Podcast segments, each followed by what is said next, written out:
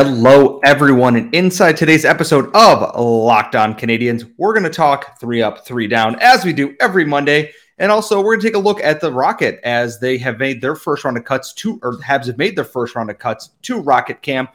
We're going to take a look at some of the interesting names there and who we should expect a lot of. And that's all up inside today's show. For Locked On Canadiens, your daily podcast on the Montreal Canadiens, part of the Locked On Podcast Network. Your team every day.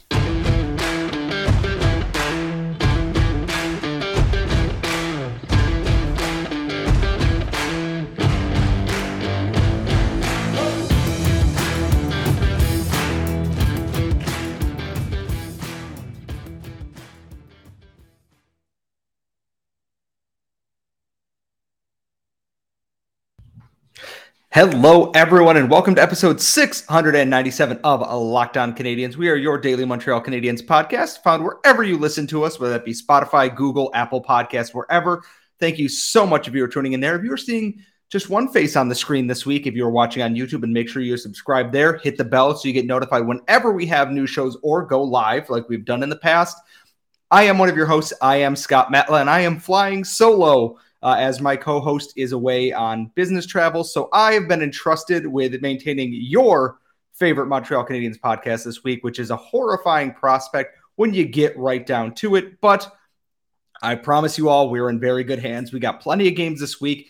Uh, if you're listening to this on Monday morning, which you usually are on your way to work or on your way to the gym, wherever you're doing that, the Habs play the Leafs tonight at 7 p.m. And then on Tuesday night, play the Ottawa Senators once again. So we have a very busy preseason coming up.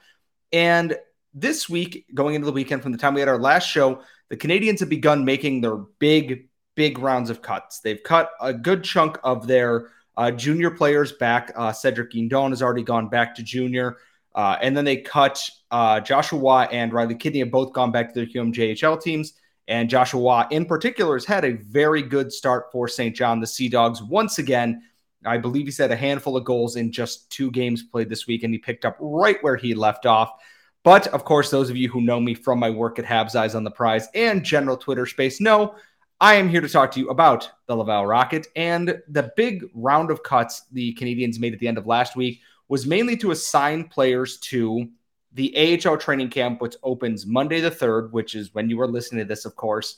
And on that list was Peter Abbandonato, Anthony Beauregard, Gabriel Bourque, Lucas Condotta, Pierre Dubé, Ryan Francis, Cameron Hillis, Danick Martel, Jan Mysak, Emile Poirier, Brennan Saunier, uh, Brett Stapley, and Joel Teasdale for the forwards. And a good chunk of those guys uh, are players on AHL contracts or are on professional tryouts in the case of Pierre Dubé, who was also with uh, the Canadiens at the rookie showcase here in Buffalo. There's no real surprises here. Maybe Jan Mysak, who I thought might stick around a little bit longer. But for the most part, these are guys that are on AHL deals and were expected mostly to make an impact on the Rocket offensively. Uh, on defense, it's Santino Santarame, Torey Dello, Gianni Fairbrother, Olivier Galipeau, Alex Green, John Parker Jones, Miguel Tourigny, William Trudeau, and in net is Philippe Desrosiers and Joe Vrbetic. No one is on the injured list. There's no one else there. And I'm looking at this list, and for me, the like I said, one of the few names that I was surprised didn't stick around a little bit longer with how well they played in camp uh, was William Trudeau, who I thought has been very good since he started playing at the rookie showcase in Buffalo. His game doesn't have a flash and a sizzle element to it like you would see with the Mattias Norlinder or even like we've seen with Xhekaj or Justin Barron. And we'll talk a little bit about Justin Barron in the next segment here. But I thought the way that he played is a very composed, steady game that he makes a lot of very mature and smart decisions with the puck. And I thought the Canadiens might keep him around for another game or two. And he is eligible for an AHL contract because he will be an overager in the QMJHL this year, as is Miguel Tourigny, who I also think will be offered an AHL contract this year. And I don't know if Tourigny is going to stick with the Rocket. And if he goes to the Lions, I think he's going to be an absolute star there, quarterbacking their offensive side of things. And Tourigny is also someone I'm kind of surprised didn't get a run in the preseason here the Canadiens had all these bodies. And either, you know, they just wanted to test out some of their guys who are on NHL deals or they think are going to be a factor this year, which is understandable and that's perfectly okay. Uh, I'm really interested to see what they do with this because the Rocket are going to have more guys coming down off this roster at some point, plus trades or whatnot in the near future. I'm sure there are a lot of bodies here. Uh, in net, they're set. Uh, Desrosiers and Vrbetic, that makes sense. They're going to be there. Uh, Kevin Poulin will likely come down at the end of camp. He is on an AHL only contract, so he won't be going anywhere at all. Uh, out of the other names here, ones that I'm surprised might not have that didn't get a longer AHL or look or uh, at the NHL level in the preseason here. Um, I I look at someone like Brett Stapley, who I think got a good run in uh, preseason or not preseason, the rookie showcase is someone who I have a lot of hope for coming good in the near future. Uh, I talked about Jan Mysak, who I think had a very quiet but underrated uh, rookie tournament in Buffalo here. And I think he's going to be a really nice piece for the Rockets. He's not going to be a star right away. I don't even know if he's going to be a star, but I think he makes a lot of smart decisions, similar to what William Trudeau uh, does in that everything about it is just simple and it's the right move. Um, out of all these names, Gabriel Bourque and Danick Martel are the only two who played um, games in the preseason, I believe. I believe Condotta might have gotten a game, but I was never anticipating him making a real push for the Canadiens roster here. And I look at this and I it looks like a team that is going to be very strong on paper in the AHL this year. And I think that's good news for Habs fans who have kind of been waiting for prospects to break in and fill in those three tiers because there are names here that could potentially end up in the ECHL, and that wouldn't be surprising. Brett Stapley could play in the ECHL. Someone like Emile Poirier, who uh, came over from the KHL, he was a former Flames draft pick, is someone I think is going to make an impact at both levels. Cam Hillis again as well. Uh, and there's a name I have an eye on, and is, I'm interested in this because he has been mentioned a ton by the Rocket PR, uh, not PR, social media team, and that's Ryan Francis. Um, who's coming off a season in the QMJHL with St. John as well. He was a former Flames draft pick. They elected to not sign him. And now I'm very curious to see what he can do. He didn't wow me at the rookie showcase, but I know that there's a player there. I've talked to some of the scouting people, and they like little bits of his game. And by the time you're listening to this, they'll probably have made more cuts, probably Monday night after the game. But you are not here just for Rocket Talk. I know that you are all here for what everybody is looking forward to, and that is Monday's three up and three down, where we break down our three ups and our three downs of Habs, Habs systems, the NHL, anything across the board on Monday. And we're going to be starting with our down segment, and that's all coming up in one moment.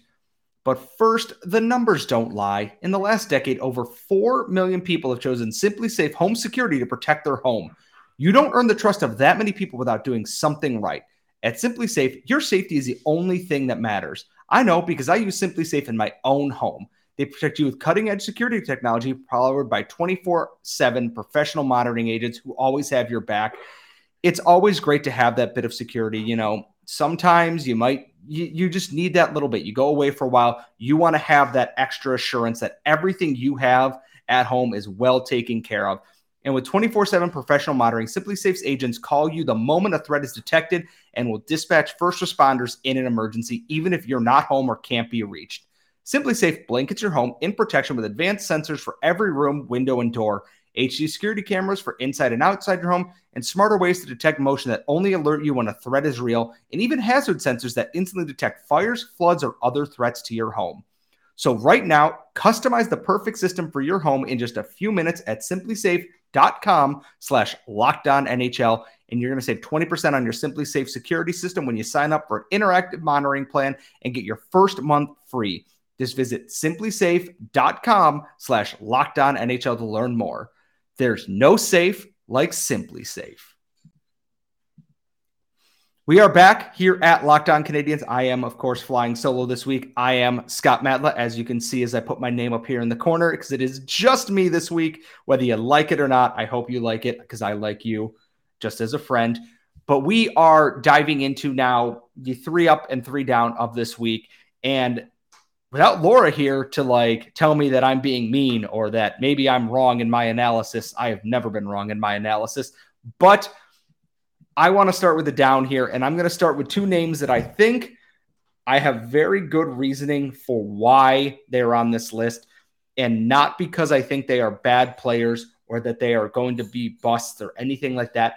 and that they just need a little bit more seasoning and time to develop the skills that they have. My first down is going to be Juraj Slafkovsky. And before you start yelling at me in the comments, I want to explain. Kent Hughes uh, talked on a podcast this week saying he thought that Slafkovsky's preseason has been underwhelming. Not that he's played badly, and I do not think Slafkovsky has played badly.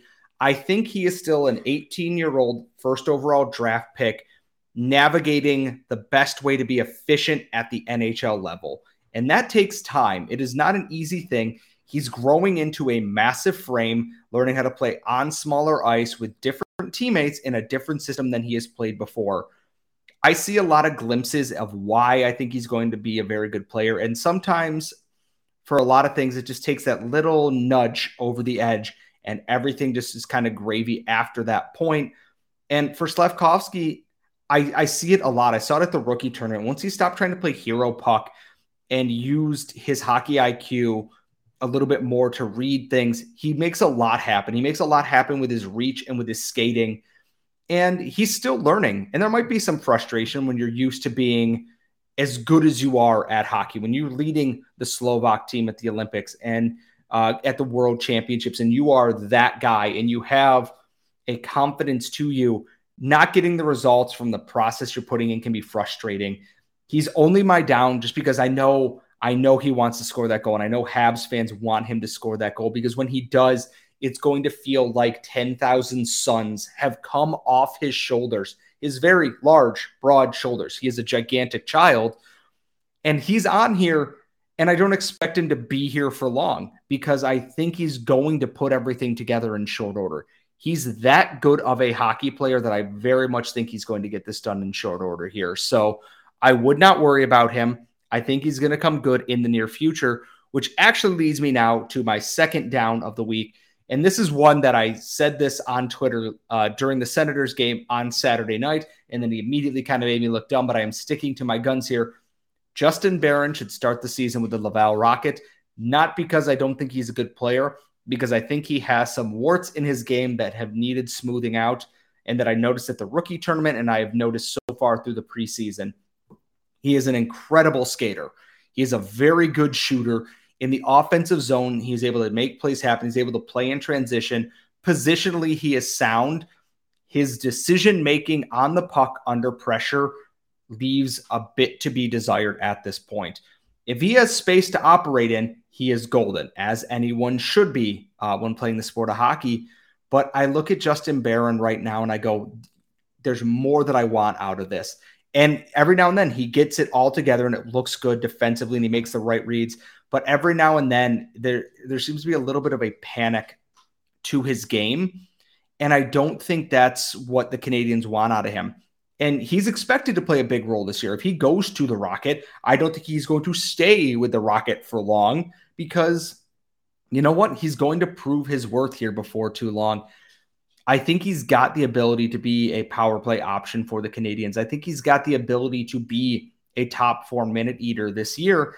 He just has to mentally kind of work out some of the kinks in his game right now because he's pressured and he tends to just, you know, make an errant pass or force a play into somewhere and it ends up going in the other direction against him. And that's creating more trouble. I look at someone like Jordan Harris or even Arber Xhekaj at this point who seem a little bit more composed on the puck. And, you know, I get that Jordan Harris is a little bit older and that Xhekaj, you know, has a little bit more physicality. He isn't afraid of taking the hit to make the play. Not that Justin Barron is but I want to see a little bit more of that composure that some of these other defensive pieces have. And same could be said of Mattias Norlinder as well, in that I think he has all the skills to put it together.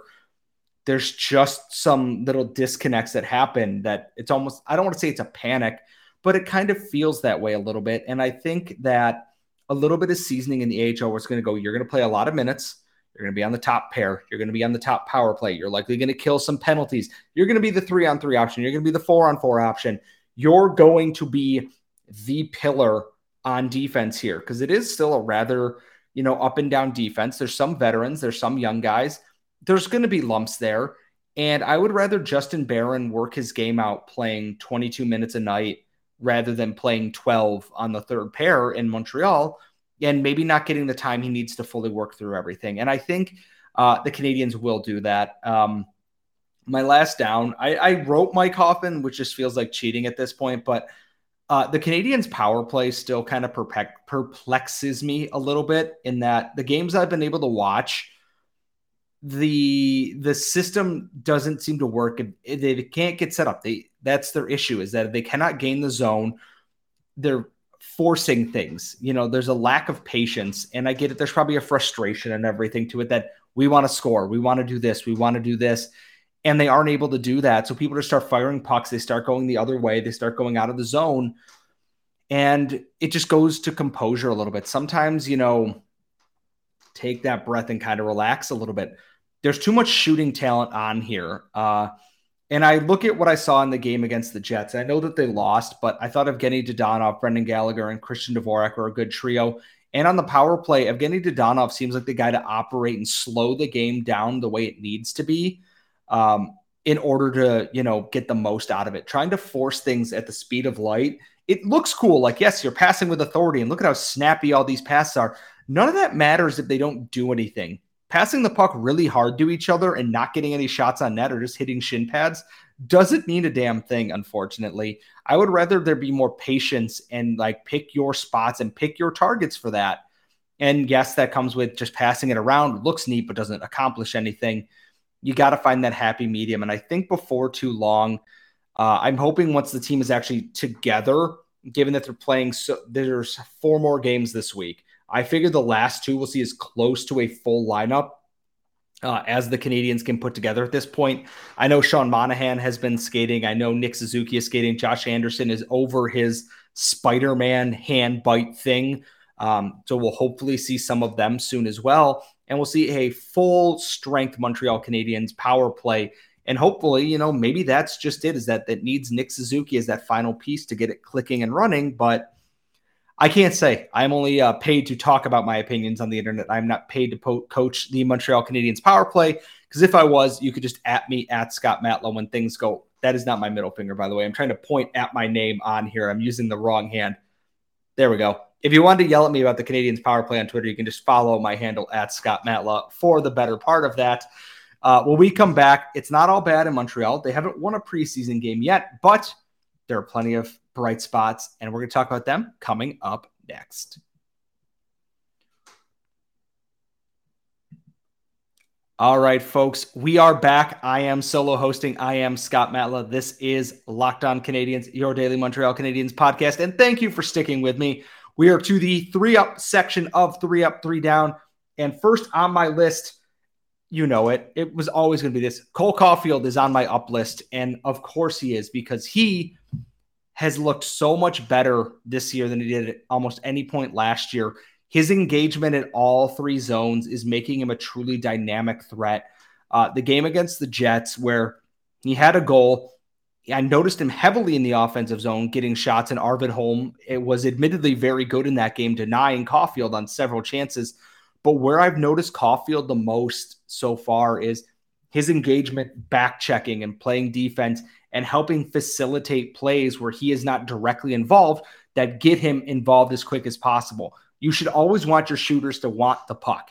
And Cole Caufield wants the puck. And the best way for him to do that is to help get it out of the defensive zone, to help break up plays the other way so he can get the puck back on the stick and continue shooting. And that's something I like because he was never a bad defensive player, but he's someone that had to learn the nuances of it. And it seems he's picking up a little bit more on those. I'm not going to say he's going to be a Selke winger, far from it. But if you can become a more cromulent defensive player here, I think that there's a lot of good that that's going to do because it takes some of the burden off Nick Suzuki to do so much defensive lifting. And I really like Caufield. He looks dangerous. He looks very shifty. He looks creative. And that's what Martin St. Louis wants. He wants people to play to their strengths and to play with space and to play with pace. And Caufield is doing all those things. Caufield is the embodiment of what Martin St. Louis wants out of this hockey team. And if we if he wants a hockey team of Cole Caufields, then cool. I'm all for that. But just have one like Juraj Slafkovsky. So it's like duck, duck, duck, duck, duck, goose. And I think that's a good time out there. Caufield to me has been really impressive so far this preseason. I think he's obviously going to keep that top line spot. And I think he's going to hit 30 goals this year, uh, assuming health, no lockdowns, anything like that. But I think he's going to be a breakout star this season. He already was very much in the back half of last season, but I think this year the NHL is going to learn to respect Cole Caufield a whole lot more than they might already do. Uh, my next one, uh, Jesse Ylonen. Anyone who's followed this podcast knows that when I cover the Rocket, I cannot help but fawn, fan, fawn, whatever, over Jesse Ylonen. Uh, he has all the skills to be a top six NHL player. He's got the skating, he's got the shot, he's got the handles with the stick. His pass to Rem Pitlick in that Senators game, cross zone on a tee for a slap shot, was beautiful. And that's what you want from him. You want these young guys to try riskier plays that lead to higher danger chances. You should always want them to make the best play possible. And like I said with Caufield, that's what Martin St. Louis wants. He doesn't want to coach the guy with the puck. He wants to coach the other four guys because that's where the puck is going. And if he's instilled in one guy playing without the puck that, hey, get here, get here, put yourselves in these positions so that these younger guys try these higher risk plays, I'm all for that. I want to see Jesse Ylonen making more saucer passes like that. He can shoot. He can also pass. He's a very good playmaker. And I know that there's a very crowded NHL lineup right now. But if I'm the Montreal Canadiens, I am trying to figure out a way as soon as possible to get Jesse Ylonen in this lineup and get him on my power play. Add that dynamic element because that skating he will go coast to coast and make it look easy. And then he will, you know, just wire a slap shot one timer and make it look easy. He will feed a no look pass and make it look easy. If they give him the right spot, giving him someone like a Kirby Dach who can win board battles, or someone like a Juraj Slafkovsky and the opposite wing who's going to open up space for his shooting abilities is going to be so, so good for this team he did really well playing with Jean Sebastian D and Raphael Harvey Pinard last year. Teams were focused on him, allowing his line mates to open up space for themselves. If he doesn't have to be the sole focus on a line, he's going to open up those opportunities. And I think if he's in Laval, uh, someone like Anthony Richard as his center is going to give him a lot of help. Uh, I would stick him, I would run a RHP Richard Ylonen line in Laval, depending on what Juraj Slafkovsky does too. You could put him opposite there, like I was saying. There are a lot of options. Someone like Jan Mysak might not even bad for them and drop him down the lineup a little bit to get those easier matchups. But Jesse Ylonen is someone who's impressing me and I think is pressing to try and stay in the NHL right now, which is going to force Kent Hughes and the staff to make some tough calls here in the following week as we get closer and closer to opening night. And my final one uh, is Arber Xhekaj. And we've talked a lot about Arber Xhekaj on the show. We've talked about the good. You know, he's physical, he stands up for his teammates, he's, you know, does well with his skating and other things. We've talked about the bad, the lack of composure, sometimes not reading plays well. Since the first game of the rookie showcase, I've watched him take step forwards in each game in that his reading and composure of plays is getting so much better that I'm not worried about him stepping up to make every single hit. He is picking his spots. And when he picks them, he finishes those hits and he finishes them with authority. And he's not taking dumb penalties. Uh, Logan Stanley, you know, getting in that kerfuffle with Kirby Dach during the Jets game last week. Xhekaj wanted in there, but he didn't overstep his bounds. He let him know that he was there. The officials were letting pulling him out, and he didn't let himself take a penalty, something that, you know, is a little bit more maturity because you know he wants to get at that guy for hitting his teammate and doing what he did, but there's no reason to put yourself in a worse spot there. And to kind of uh, parlay off of that, Kaiden Guhle, I think, is making the NHL roster out of camp. I, I don't see any reason why not at this point. He's been mature. He skates. He shoots better than I could have imagined. His offensive game is farther along than I anticipated it being. And Laura and I have said on the show, we've been wrong about Kaiden Guhle a lot. Uh, but he and Arber Xhekaj are, I think, the closest with Jordan Harris to making this team as it stands right now.